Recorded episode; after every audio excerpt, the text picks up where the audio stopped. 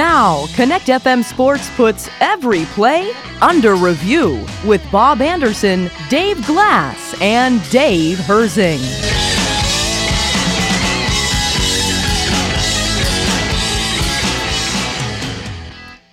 It's rivalry week for, for Penn State. We'll get ready for the big game against Ohio State and talk to Ben Jones from statecollege.com. After dropping the home opener, the Penguins looked like the team we hoped for over the weekend. What changed? We'll discuss. It was another crazy week in the NFL with more injuries and big upsets. We'll look ahead to the Steelers matchup against the Rams and take you through the rest of this week's games. I'm Dave Glass. I'm Bob Anderson. And I'm Dave Herzing. Stay tuned as we discuss these topics and more as we go. Under Review, sponsored by Smith Lawn and Landscaping. On Connect FM, your only local news radio.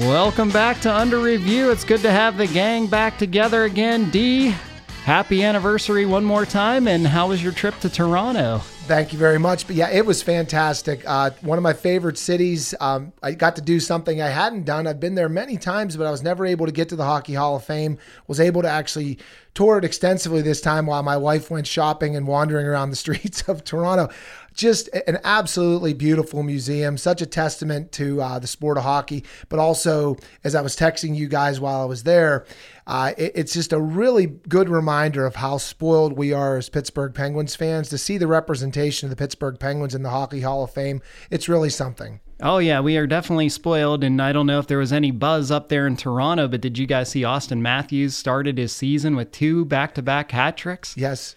Yeah, he's the real deal. I mean, he he's one of these other players. We've talked a lot about some other ones, but he's really in his prime, and I, I think he's primed, no pun intended, for a big year. Oh, for sure. I could see him winning the Rocket Richard this year.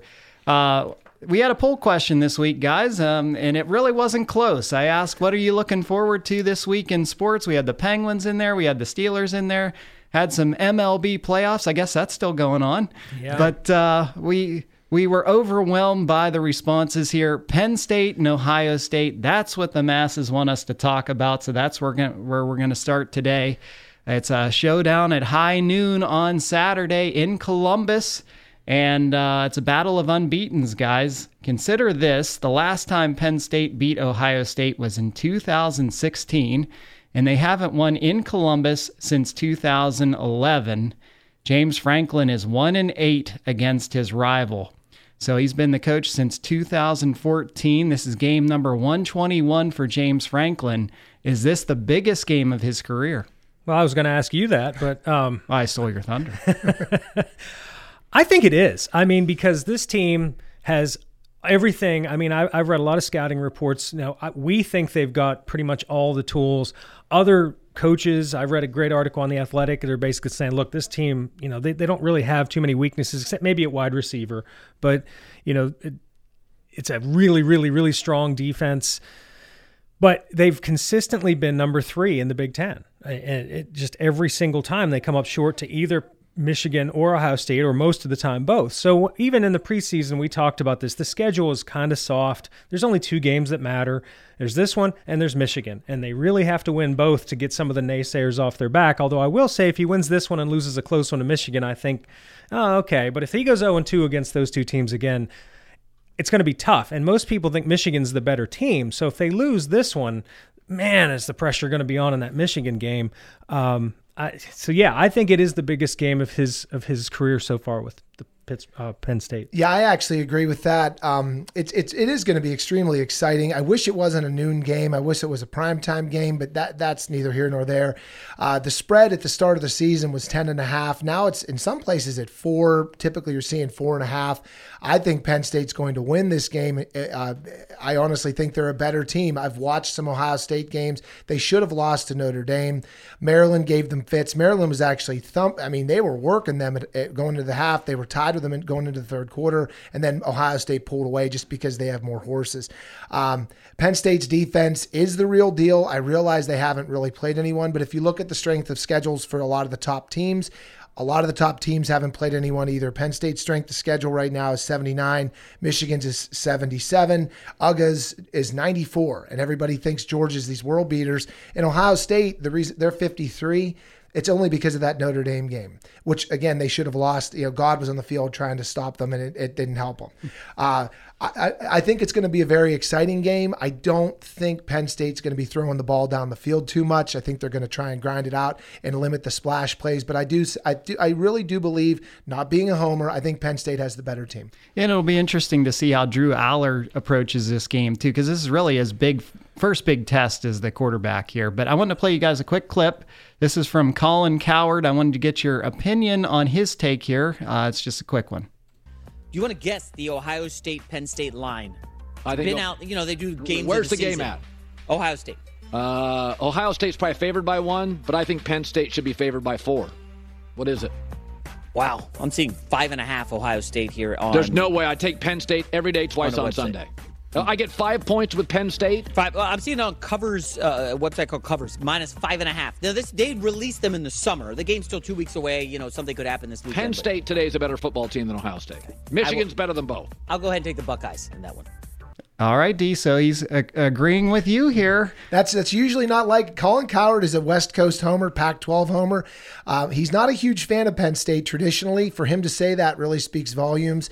Again, it's to me, it's always the eyeball test. If you look at the speed on the outside that Penn State has on defense, you look at their cornerbacks, uh, you look at the, you look at the, their their running back combo, and I think this might be the game that they start testing Allar and let him throw the ball downfield. I read an interesting stat. Allar's only thrown 12 deep balls this entire season. Hmm. Five of those deep balls were against UMass. That's the lowest number for any quarterback in the Big Ten. Well, yeah, and, and I think there is some method to the madness, though. I, I've also wanted them to open up the offense, but when you don't have to, when you've got this great defense, and when you've got two outstanding running backs, I think the theory was, look, just just rel- rely on them. You're going to grind out your wins. Nobody can beat you if you take care of the football. You just have to take care of the football. He's got no interceptions. and and and well, we'll get to that. Yeah. But I think I think that's been the plan. I don't think that plan's going to work Saturday. I think they are going to have to rely on Allar's arm, and I, I think he's going to be up for the challenge. I think he's been waiting for a chance like this. Um, but to me, I think he's going to be fine, and I do think we'll put up probably 24 points, give or take. The key to me is if we can pressure their quarterback, because if they don't, Harrison's going to eat us alive. I know we've got a great secondary. Harrison can beat anybody. Yes. We have got to get pressure. Without pressure, it's going to be a tough game. Well, both of these teams have good defenses. I think Penn State's only given up seven touchdowns this season. Ohio State's only given up six.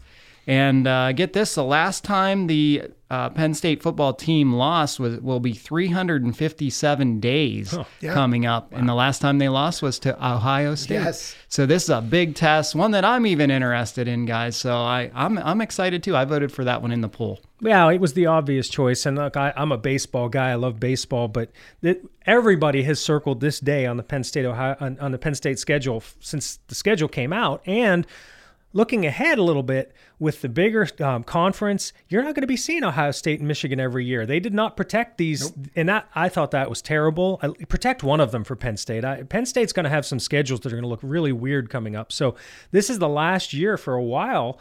You're going to be sure to see Michigan and Ohio State on the schedule. Yeah, absolutely. You know, and I, I think it's going to give that team a lot of confidence. If they go into Columbus, if they and they beat whether it's by a field goal, a point, or whether they smash them around, going into the Michigan game at home, they're going to have two cupcake games, should be cupcake games leading into Michigan. This is going to set the tone for the rest of their season. It's going to put other teams on notice that hey, Penn State's actually for real this year. They're not going to be one of these bubble teams that people say, well, they're going to have to make excuses for. If you go into Columbus and beat Ohio State there, you're for real. I don't care what year it is. Yeah, and I mean, could that put them in playoff contention Definitely. if they do? 100%. Okay. If they win this game, they're top four. There's no Everybody's complaining about oh they dropped in the in the rankings. I'm like, look, it doesn't matter until we play Ohio State. They could have dropped us to tenth. I don't care. It's where they are at the end of the season, and specifically after they beat Ohio State. If they lose to Ohio State, what are we talking about anyway? They're going to drop to 15th, and who cares? So. If they win and they're not in the top four, then I will come on here and say, look, something's wrong. But until they they haven't played anybody. I mean, West Virginia's been pretty good. They had a really weird loss last week. Yeah, I mean, that's one of the weirdest yep. losses you're ever going to see. But other than that, they've played nobody, so they, they are unproven.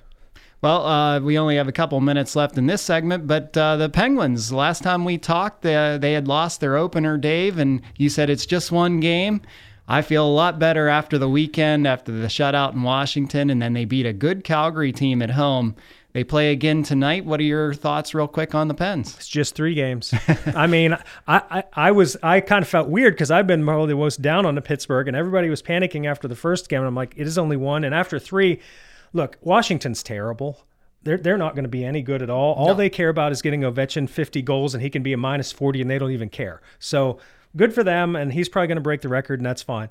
The Calgary game impressed me because they got behind, you know, and and and that the backup goalie looked good, good, Nedeljkovic, but that that game, that's the game last year. They lose that game. I'm sorry, the way they played, especially the second half, they're down one nothing going to the third. There's, I don't believe they're going to do that. Malkin has looked totally different so far. Again, only three games. I'm going to say that, but man, does he look good. He looks so much stronger on the puck. He's got so much more energy.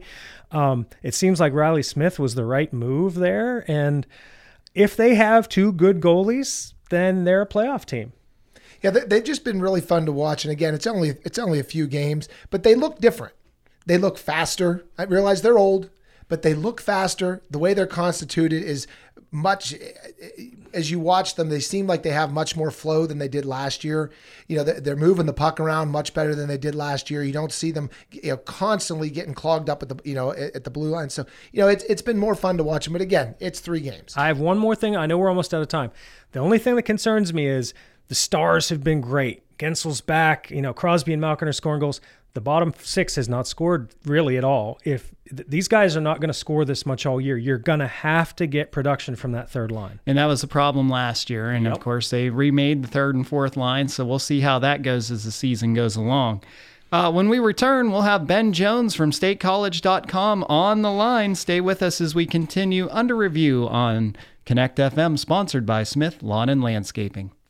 Here we go again, the same old story. You order the part online, it's wrong when it arrives, the car's torn apart, and then the fun begins trying to send it back. In the meantime, your wife is missing her hair appointment, the kids need to, well, you know the rest of the story, and you think you save money. At Napa, we'll get it right the first time. Napa Know How is on your side with expert customer service and parts that meet or exceed manufacturer's standards. Napa, better here to serve you, our customers. Napa Auto Parts, Dubois, Brockway, Brookville, and Clymer. Are you looking for your next career and sick of sending out unanswered emails? There's a better way. Wednesday, November 8th from 10 a.m. to 2 p.m. is the biggest hiring event of the year. It's the first Tri County Career Expo at the Dubois Mall. And if you make the hiring decisions at your company, get a table and ad campaign that helps you target job seekers through radio, digital, and social media. The Tri County Career Expo, Wednesday, November 8th at the Dubois Mall. Log on to prioritymedia.net slash careers for everything you need. Honey, I'm home. How'd shopping go? Great. Look at this handcrafted jewelry and designs by Flying Owl Beadworks. But this book from Claire Kreiner, a local author, and these cool, high-quality vinyl stickers that are dishwasher safe. But they're great for water bottles. Honey, what? Did you go to Dubois Feeds? Where do you think I got all this cool stuff? Oh, the pet food and birdseed is in the trunk. Dubois Feeds, home of Fromm Pet Food, and so much more, with curbside and drive-through at West Dubois Avenue for 26 years. Dubois Feeds. It's Brian Kilmeade. Hi, everyone. Do not miss Thursday's edition of the Brian Kilmeade Show. Mike Allen will join us. What is going on with this place called Gaza? Senator Marsha Blackburn wants to freeze that $6 billion. Will she be successful? Dan Senor with context inside Tel Aviv and Jerusalem and Governor Sununu. What is happening in New Hampshire? Do not miss Thursday's edition of the Brian Kilmeade Show. Brian Kilmeade, weekday mornings at 9, 99.7 and 96.7. Connect FM. Now, let's go back to Under Review on Connect FM. Here again, Bob Anderson, Dave Glass, and Dave Herzing. And we're back on Under Review, and we have a guest on the line with us. Ben Jones from StateCollege.com is here to help us break down the big game. Ben, how you doing today? Thanks for having me. Oh, appreciate you coming on. Uh, we talked about it in the last segment, and I'm sure it's been the subject of many a blog this week. But do you agree uh, that this might be James Franklin's biggest game of his career uh, with Penn State? It's certainly up there. I mean, I think when you look at the opportunity that Penn State has, being a team that's pretty well rounded, um, playing an Ohio State team that technically, you know, has some some weaknesses there to be had. I think you look at that, you consider the fact that um, you know the Big Ten is going to expand next year, and it's only going to get harder from here.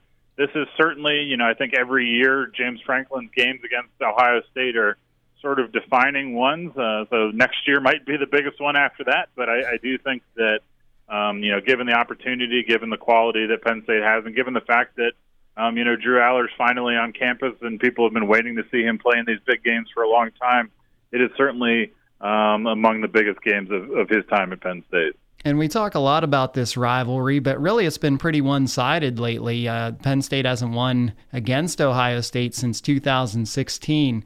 Why do you think that's the case? Is there really that big of a gap between these programs? Um, I think it just comes down to the little things. You know, you look at pretty much every game since 2016, there have been one or two plays uh, in, in every game that have really defined it, and most of them have not gone Penn State's way. So, you know, I, I think that there have been years where the talent gap has been wider and Penn State has played up to Ohio State, and there have been years like 2017 and maybe even 2018 where that gap wasn't as wide and Penn State just couldn't finish the job. I think, you know, Penn State obviously wins in 2016, but had a lot of chances since then to do it. So to me, it's about getting that bounce to go your way. It's about winning uh, the little battles. It's about staying healthy and it's really about who can make those plays late. And I think we've seen Penn State can make plays in the first half, can make plays in the third quarter, um, but Ohio State has pretty much dominated the fourth quarter. You've got to be able to play full, full four quarters and find that extra gear. And I think once Penn State does that, um, this can continue to be a competitive series, but a series, uh, you know, where Penn State comes out on top more often than not.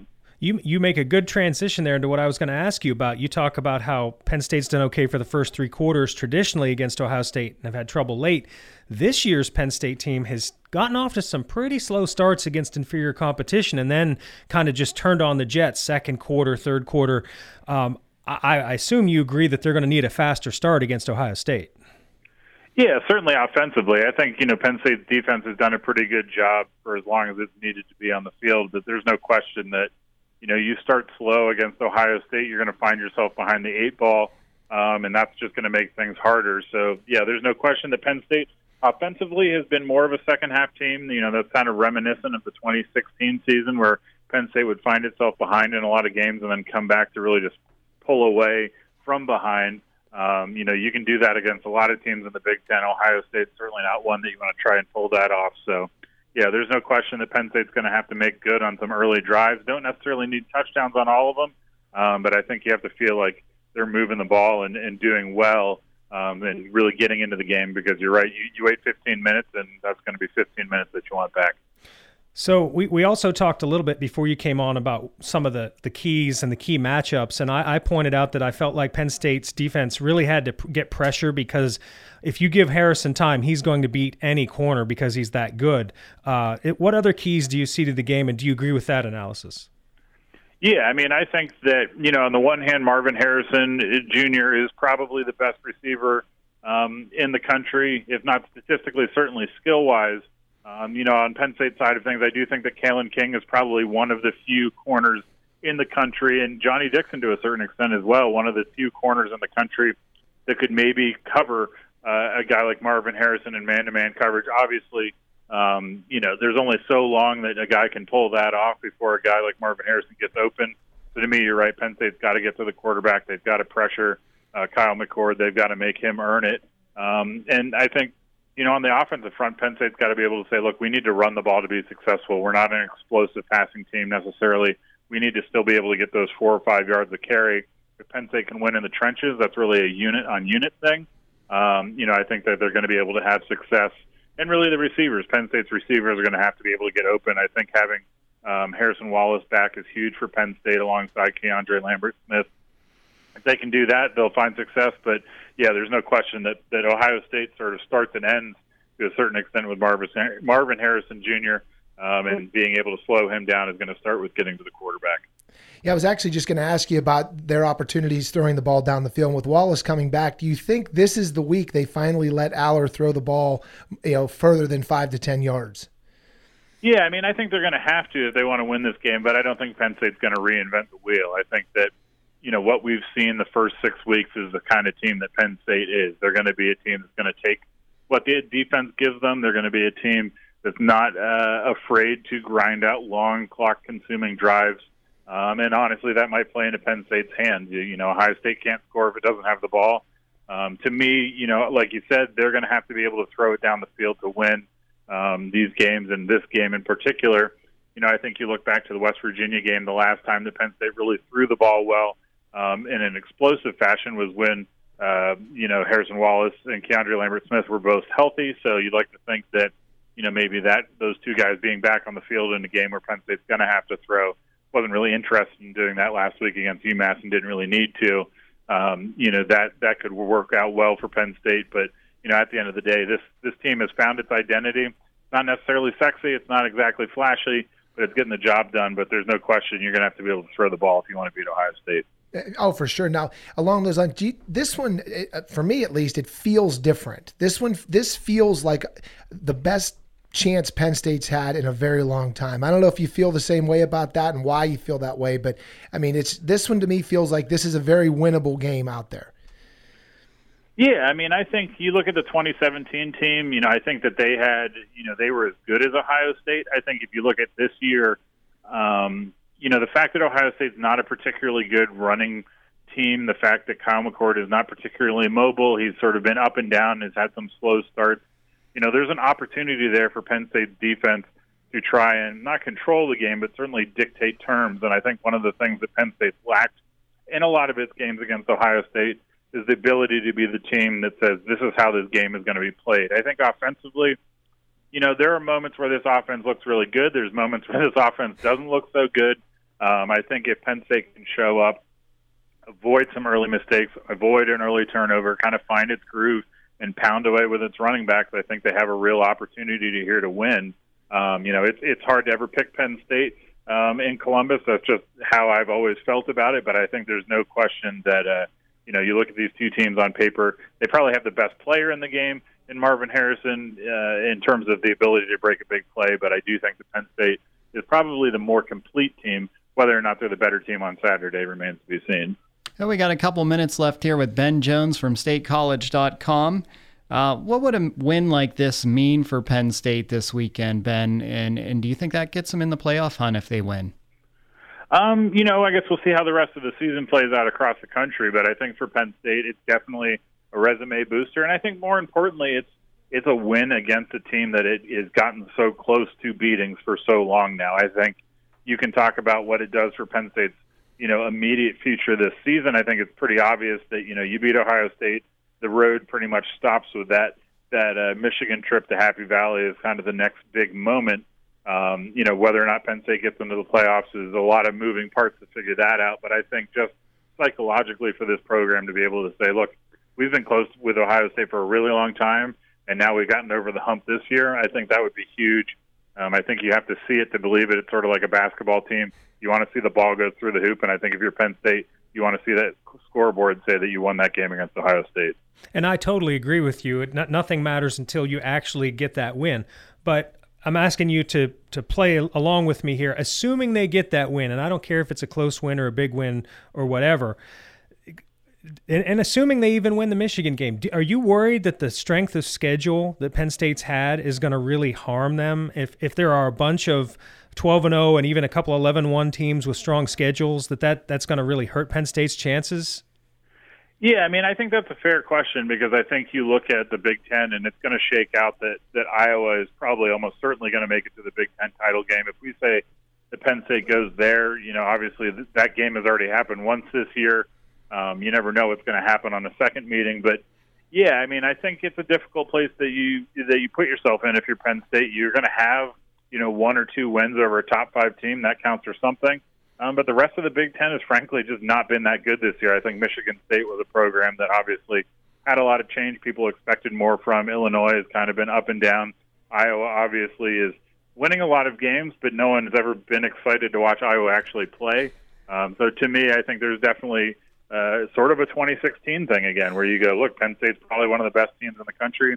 Um, but what about their resume? And I think if you're James Franklin, if you're Penn State, obviously first things first. But yeah, there's no question that you could get back around to this being a one-loss team um, and saying, "Man, I, I wish that somebody else on that schedule would have helped them out a little bit." Well, Ben, we're looking forward to seeing this one play out. Anything you want to tell our listeners about your coverage this week? Uh, yeah, I mean, you can read all my stuff at statecollege.com, and if you're on Twitter or X or whatever you decide to call it these days, it's uh, Ben underscore Jones 88. We appreciate you taking the time. Enjoy the game, Ben. Yep, thanks for having me. When we return, we'll take you through the Week 7 slate in the NFL. Stay with us as we continue Under Review, sponsored by Smith Lawn and Landscaping. Is your business a DuBois Chamber member? If not, you're missing midday mixers and after hours, fun networking events with other local business people. It's Chamber Month. Join for next year and get three months free. Details at DACC at DuBoisPAChamber.com. Okay, class, here's your assignment. Write a radio commercial for Sunny 106's Think Don't Drink contest. Attention, middle and high school students in Clearfield, Jefferson, and Elk counties. Here's your chance to write a radio commercial about the dangers of underage drinking. The winners will record the commercials to air on Sunny 106 and Connect FM. Go to sunny106.fm for writing tips and rules. Oh, and you can win an iPad, AirPods, or Sheetz card. Think, don't drink. From Sunny 106 and Connect FM. This program is made possible through a grant funded by the Pennsylvania Liquor Control Board. The opinions and statements expressed in this advertisement do not necessarily represent the views of the Pennsylvania Liquor Control Board.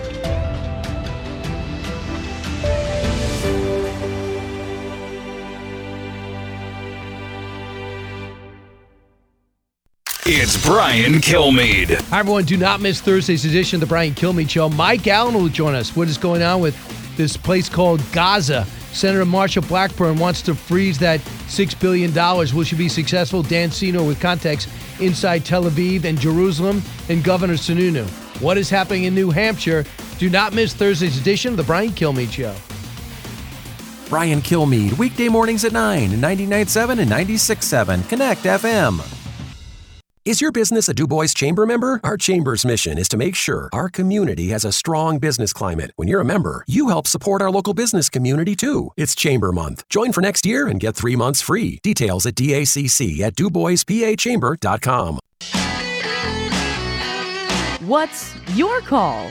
This is Under Review on Connect FM. You can call Bob, Dave, and Dave at 814 372 1420. Join the chat on their Facebook page by searching Under Review Sports.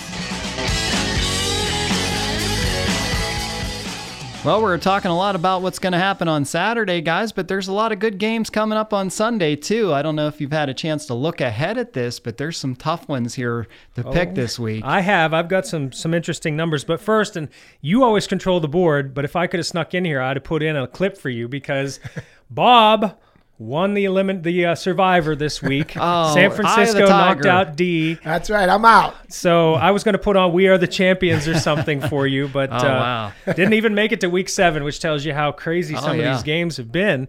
Um, so, but but first, a little recap. I actually had my best week, and I still only got a game on you, but I did make up a little ground, um, and you you made up a game on D. So you're still ahead, but we're still all kind of in. D and I are tied now for second. But uh, to your point, at the at least on the spread sheet that I I printed out today, there's 13 games on the schedule.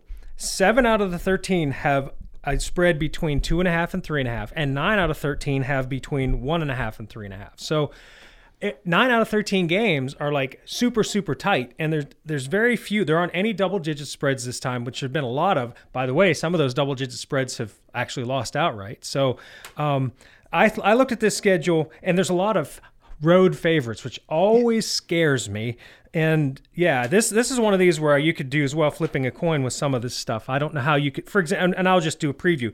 How can you tell tampa bay and atlanta? I mean Yep. those teams are kind of like uh, you know milk toast. I mean there's nothing special about either of them i i don't know whoever gets three turnovers is going to lose and i don't know who that's And it's to the worst. It's the worst division in the NFL Yeah. too. I mean, so yeah. I mean, it's th- there's nobody that's playing either one of those teams that's thinking, oh man, circling that on their calendars. but this is an opportunity we've had a lot of groupthink because of the way the spreads are. This is a week where maybe we could get a little bit of movement amongst us. Absolutely. Um, just to let you guys know, I still am alive in in my money survivor poll. There were 49 people at the beginning of the season. We're down to 12. Oh my! So and, and I'm, Oh, I've good used job, all man. the all the good teams. So uh, I'm. Well, he is a cyborg. He so is, I'm not surprised right. he's still I've alive. He's never the had any Terminator. luck here. Summer's going to have a nice Christmas. I tell you. Let's not count our money before it's So are we in starting? our Are we pocket. restarting Survivor? You mentioned you wanted to do. You that. know what? Why don't we just keep it going? Because Okay. until I lose, and then and then we'll go from there. But I would like to hear your locks of the week. So don't use a team that you've already used. Oh, I, Maybe I it'll. Keep, I didn't keep. I didn't write down the. Okay, track, well. but uh, yeah, we'll try. We'll okay. try.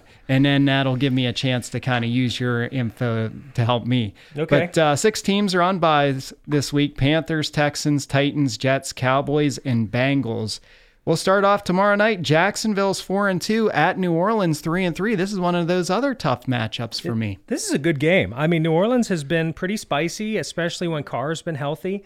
Um, but Jacksonville, about every other week, they look like a really, really good team, and so I, I trust them a little bit more. I, it's a Thursday. Look, Thursday games are wacky. Last Thursday's game was wacky. You never know what you're going to get, but I'm going to take Jacksonville because I think they're definitely the more talented team.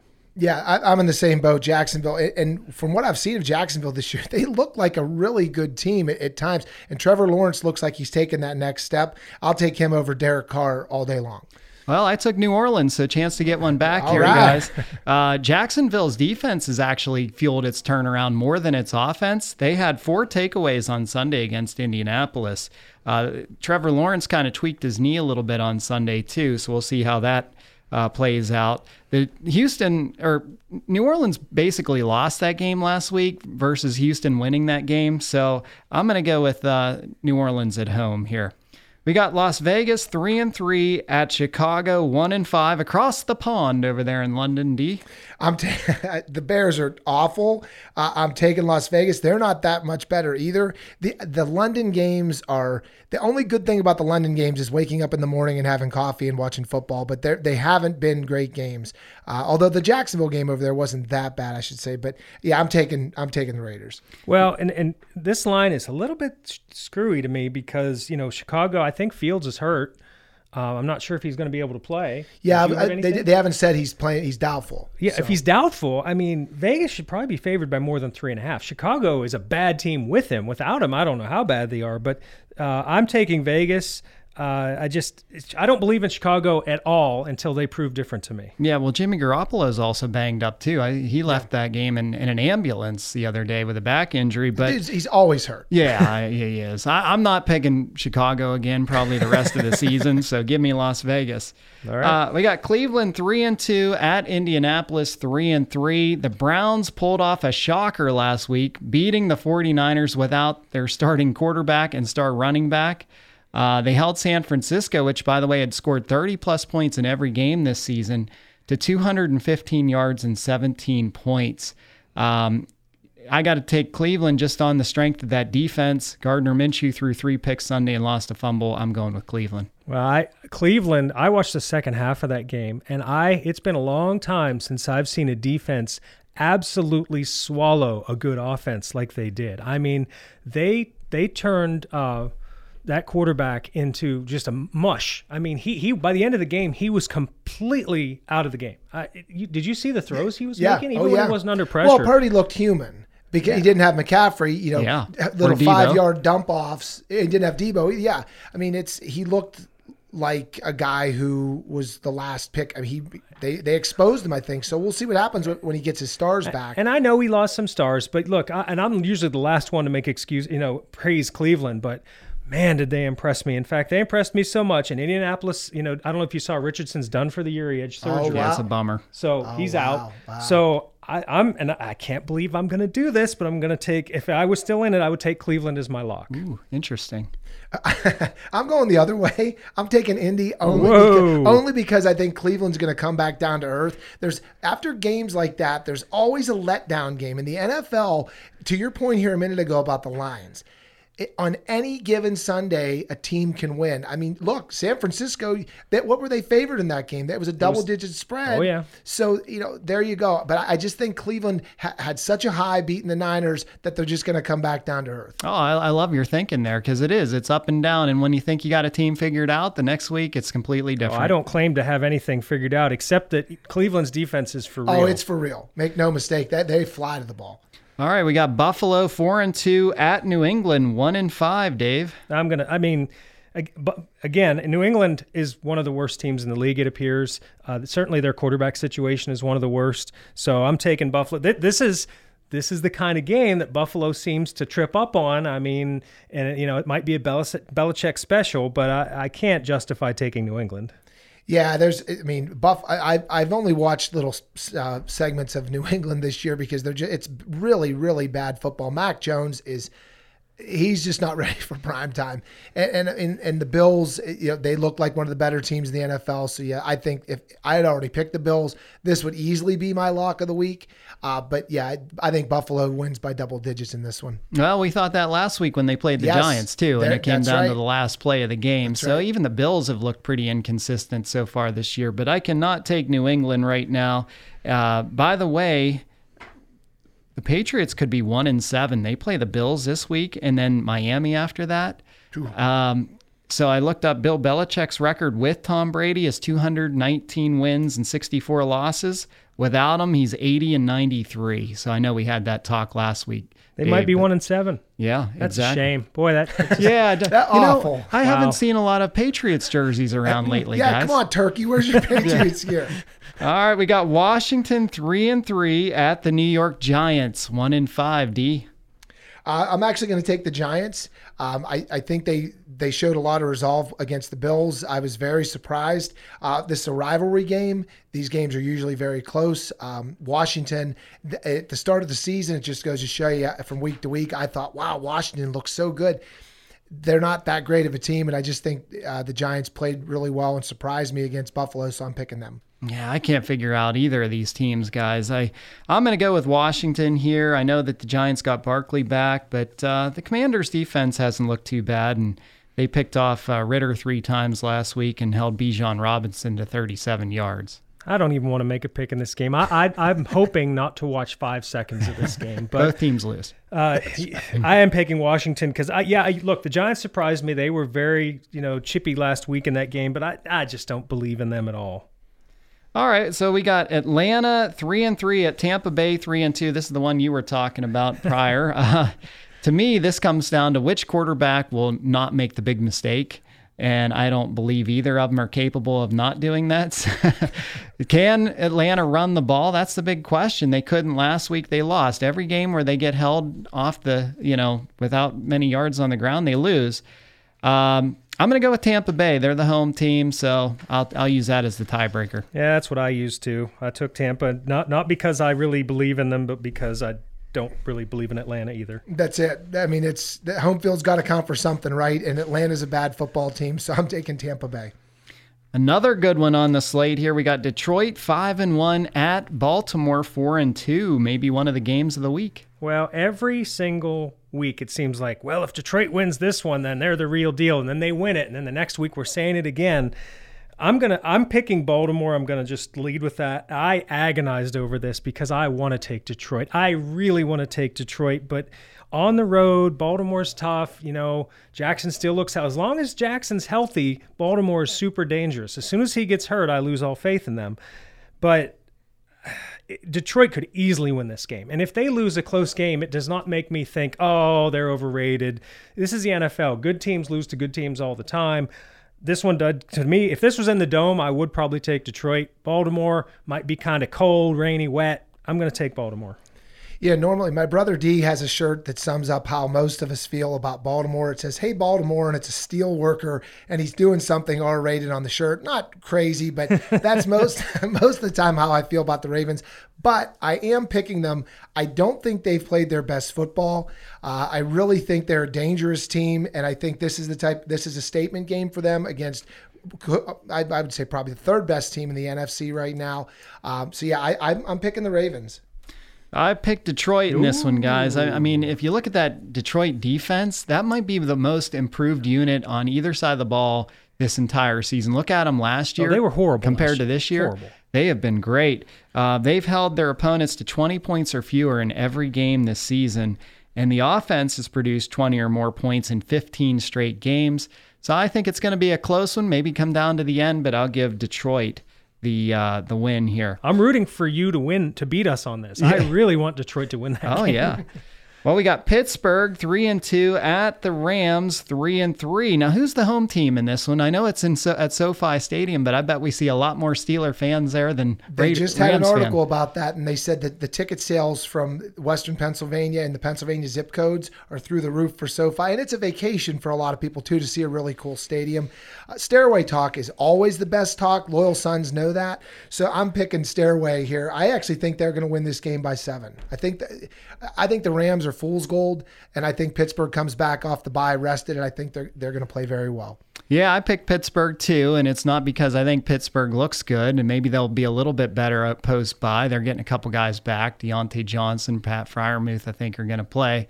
Uh, the Rams, you, you just never know what you're going to get. The first half last week, they looked absolutely horrible. Second half, they came out flying. But uh, I don't know. This just feels like a game where the Steelers win in a sloppy way.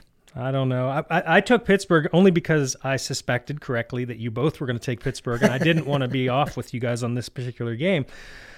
But I, I watched some of the Rams, and with Cooper Kupp back, they're going to be awful tough to stop in the passing game. I'm really worried about them just slicing and dicing our secondary to bits. But I took Pittsburgh. If they're off a bye week, that really should count for something. And by the way, we talk about the crowd. I have to throw this out. Did you guys see when Detroit played at Tampa? Yes. All the blue. I didn't know there were that many Detroit fans in the world. Yeah, it was crazy. Good- kudos to those Detroit people for finally, after 50 years, having something besides Barry Sanders to feel good about. Yeah, and, and Jared Goff actually made mention of that too, which is really cool. The NFL fan bases, it- it- these stadiums have become destinations. A lot of them, and cities are. You know, if if you live in Detroit, you're going to want to go to Tampa in the winter or the Sure. fall. I mean, so yeah, it, it is a fun trip for a lot of people to go to these away games. But yeah, there were a lot of Lions fans there. Yep.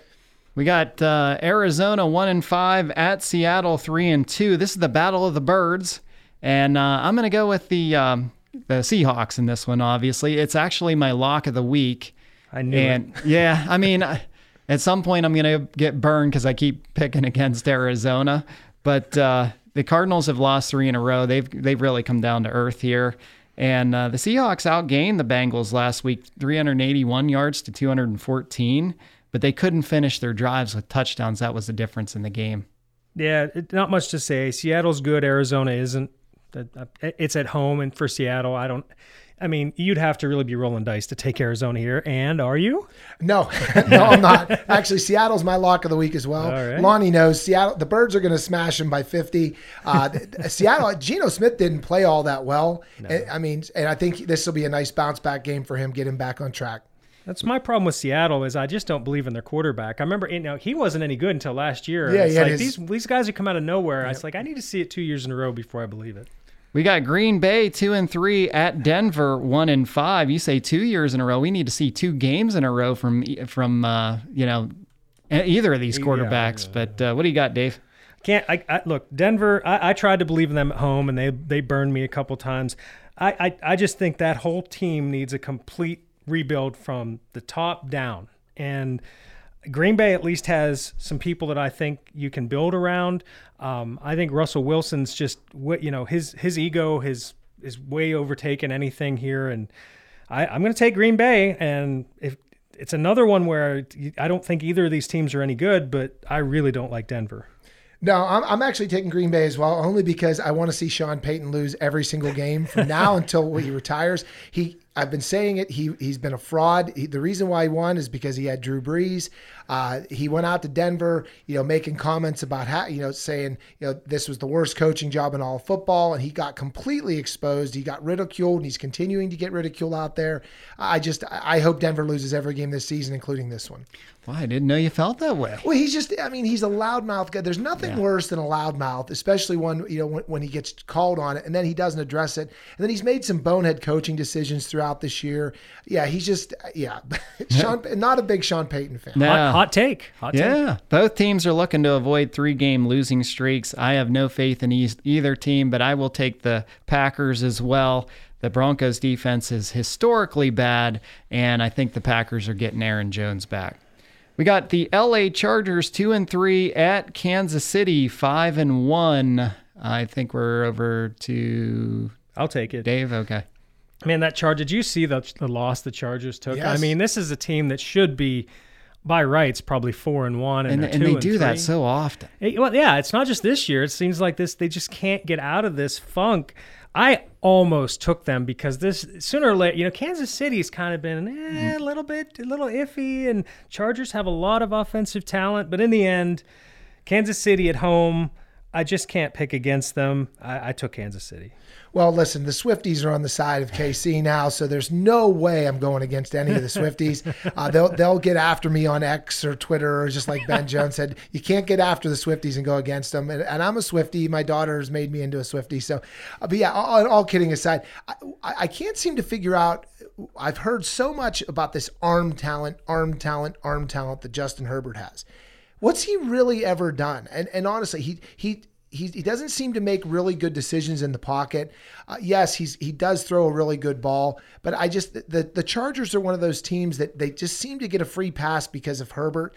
I think I think Kansas City wins by two touchdowns. Well, they have nice jerseys too. They, they have, th- Those baby blues are as good as anything in the NFL. That's for sure. Well, I think the Chargers have lost three games this year by a combined eight points. They've been in those games. They just can't close them out. And to me, that's the difference in this one. So I'm taking Kansas City too.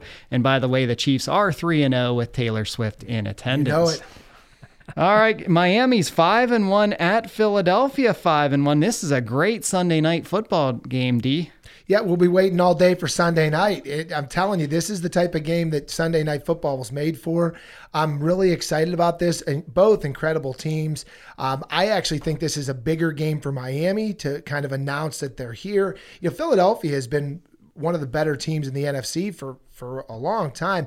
So this isn't that big of a deal for them to, if they were to lose a game like this. But I think it'd be a much better springboard for Miami. Uh, but all that said, I'm picking the Birds. They're tough at home. Yeah, I, I'm going with you too. The the Dolphins are averaging nearly 500 yards a game and 37 points per game, but the projected temperatures are in the low 40s on Sunday night, and uh, I'm going with the home team to bounce back here. I'm taking Miami. I think this is their coming out party to show that they're for real. And and as you said, I think it does mean more to Miami. I think if Fiddley loses this, they shrug their shoulders and say, "Well, we'll get them next time." If Miami loses this, and if they lose bad, then people are like, "Oh, they just beat up on the the good Yeah. team, the bad team." So. I I think either I do think it's going to be a really close game. I think there's going to be a ton of offensive fireworks in this game. We got uh, Monday Night Football, San Francisco, five and one at Minnesota, two and four.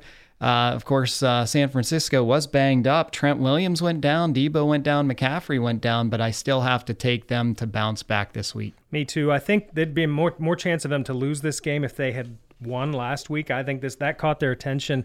Minnesota without Jefferson just is not the same team. They really struggled on offense last week, and going against this San Francisco team, that it's going to. I think it's going to be a long night. Yeah, this is one of those games at the start of the season where you look at and you think, "Oh, this is a really good Monday night matchup," and then looking at it now, it's you're looking at it through a much different lens.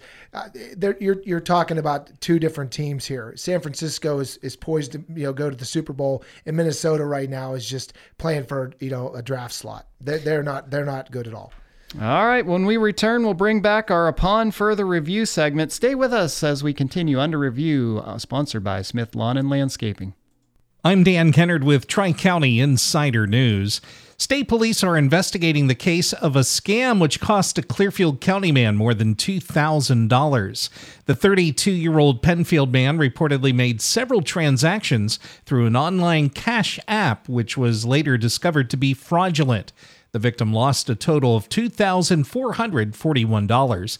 The investigation is ongoing. If you need help on issues that involve federal agencies such as the IRS, VA, or Social Security, staff from U.S. Congressman Glenn G.T. Thompson's office will be available to meet with you on Thursday. Congressman Thompson's staff will have constituent hours in Clearfield from 10:30 a.m. until 2:30 p.m. tomorrow in State Representative Dallas Kephart's office on East Market Street.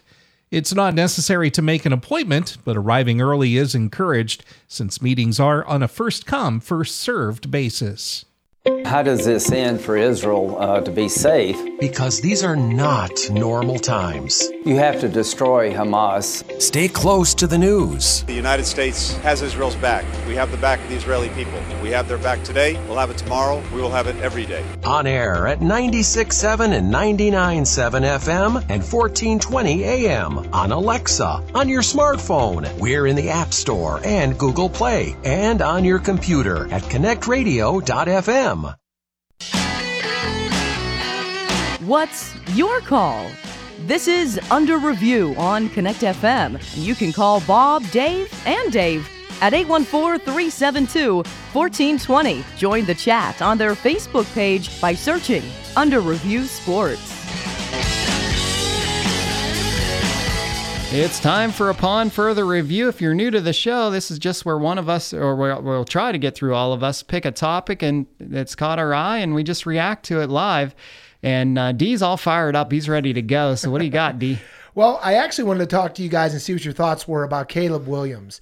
Um, one, he had an awful game against Notre Dame. If he finally actually played a legitimate defense, and he, I mean, he performed poorly. He was 18 to 22. Uh, he had four total touchdowns, 35 rushing yards, 81% passing, and he only had 232 yards. And and people were talking about him as a Heisman Trophy candidate this year. Not this year. Um, but what I really wanted to talk about was him wanting partial ownership in an NFL franchise but also him saying that if he doesn't like the team that's going to draft him, which could be the Cardinals, it could be, he just is going to stay in, in, college football for NIL money. I don't know what your thoughts are on that, but I absolutely hate it. Uh, this guy's insane if he thinks he's going to have any sort of ownership stake in any NFL franchise. I mean, try beating Notre Dame first and then worry about becoming a part owner of an NFL franchise when you've literally done nothing to prove it at the NFL level. We've watched a lot of players kind of try to pick their their spots. Heck, I mean, we you know saw Eric Lindros, we saw John Elway do that. We've Eli seen, Manning. Eli Manning, yeah. Yeah, Eli Manning did it. So I don't really care for that, but I can I can see that. I can understand that part. And if he wants to go back to college for another year, who am I to tell him not to? That part doesn't really bother me so much. The ownership thing, and I'm pro player. I'm anti-owner generally in sports because they're all just rich guys making you know, using it to make yeah, money. Having said that, having said that, a guy who hasn't played a single down asking for an ownership stake it, it, the owners would rather fold up tents than ever do that because as soon as you do it for one, guess what? They're all going to get it, and there's only so many chunks of ownership to go around. It'll never happen, and it's just foolish to, for him as somebody who has no track record at the pros to even think about. It. Tom Brady never got an ownership stake. Nope. Won all those Super Bowls. I mean, it, it it's just it's a little bit much. The only team that might allow it is the Browns. well, yeah, I guess they'll just take anybody. Yeah, they'll just so do whatever they got to do. Well, what's crazy is is he's talking about the NIL money, and yes, it, it's going to be you know exorbitant amount of money for him. It, you know now it is, but also when he goes back. But if he comes out of he's the number one overall pick, he's going to be making 40 45 million dollars you know, every year it goes up. If you're the last pick in the NFL it's first round you're making 15 million or 8 what is it 16 million or something like that.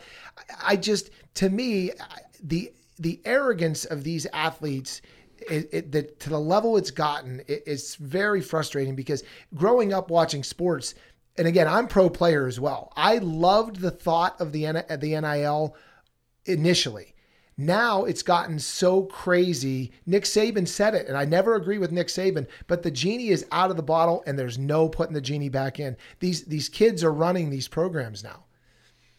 Well, what do you got, Dave? Well, what do I have? Well, I got to talk about baseball. We can't be in the middle of October and not talk a little bit about baseball.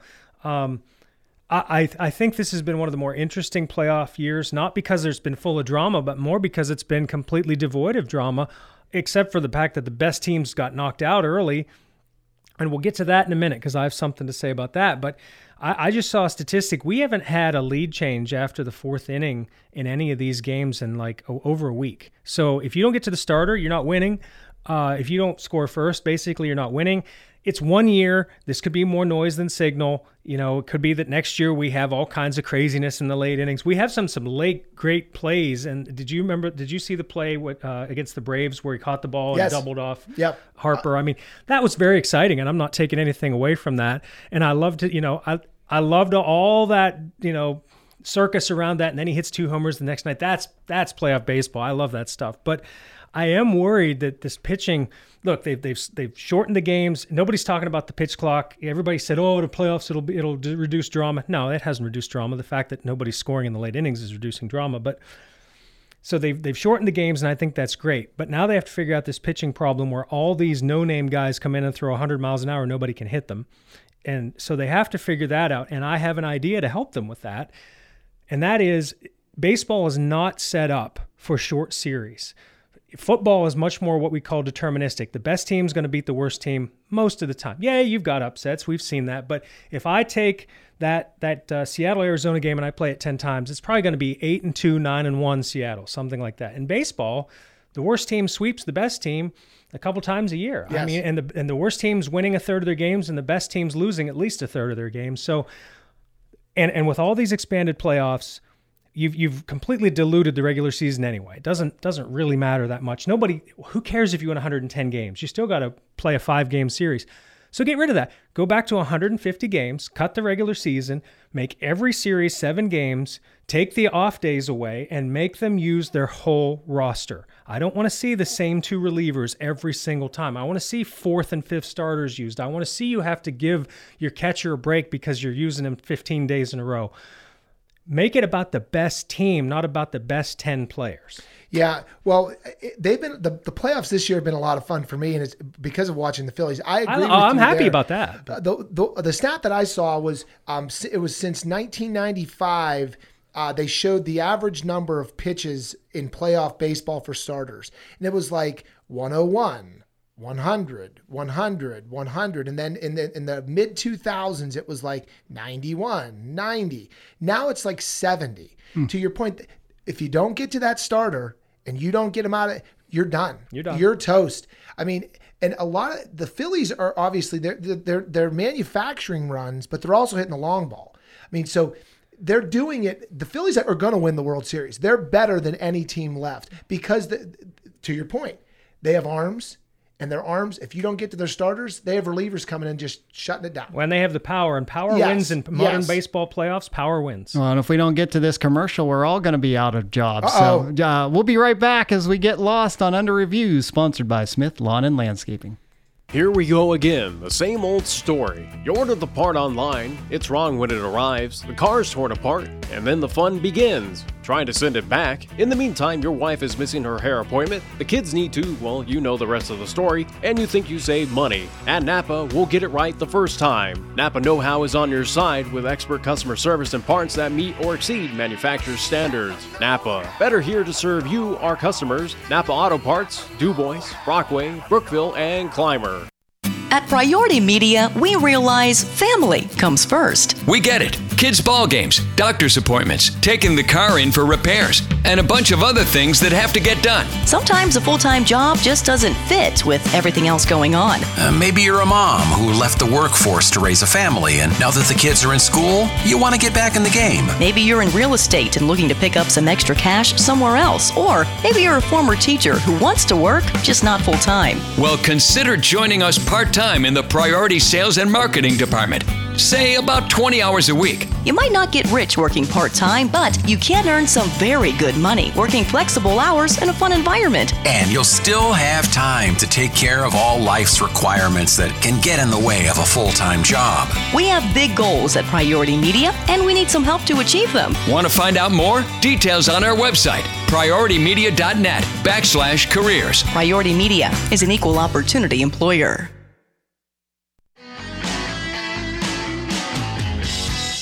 Now, let's go back to Under Review on Connect FM. Here again, Bob Anderson, Dave Glass, and Dave Herzing.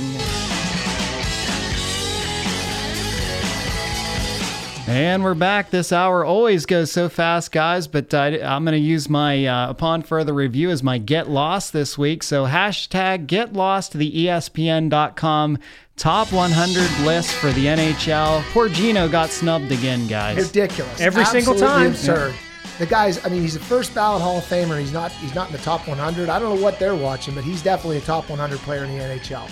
Uh, for me, hashtag get lost. I'm going back to my upon further review. Hashtag get lost to Caleb Williams. Get lost, man. It- you, you've worn out your welcome. I'm going to have to, and I know I've beaten this horse before. I'm going to say hashtag get lost to Pitt football fans. The biggest ups, you know, they seem to do this upset every year, and that stadium was empty. You saw pictures of it. Don't talk to me about rivalries until you support your own team. There you go. Amen, brother. Well, it's uh, been a great hour of sports talk with you guys. Lots to look forward to this week, and we hope that you'll join us again next week as we break it all down. We'll be back with you on Under Review, sponsored by Smith Lawn and Landscaping.